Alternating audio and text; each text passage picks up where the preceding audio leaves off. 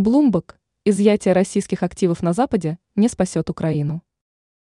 Конфискация Западом замороженных активов России и их передача Киеву не спасет Украину и даже может навредить ей.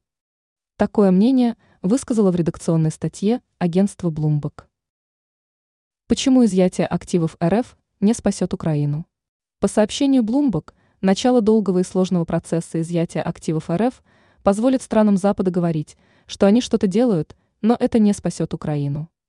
Как поясняет агентство, учитывая сложность юридического процесса, Украина при самом оптимистичном сценарии получит эти средства только спустя много лет или даже десятилетий. А при неблагоприятном развитии событий, отмечает Блумбок, Запад будет использовать отдаленную перспективу передачи активов РФ для затягивания предоставления помощи Украине. Кроме того, столь масштабная конфискация создаст прецедент, которым будут злоупотреблять в будущем, и лишит Запад козыря в переговорах с Москвой, резюмирует агентство. Ранее сообщалось, что Польша больше не будет поставлять оружие Украине безвозмездно.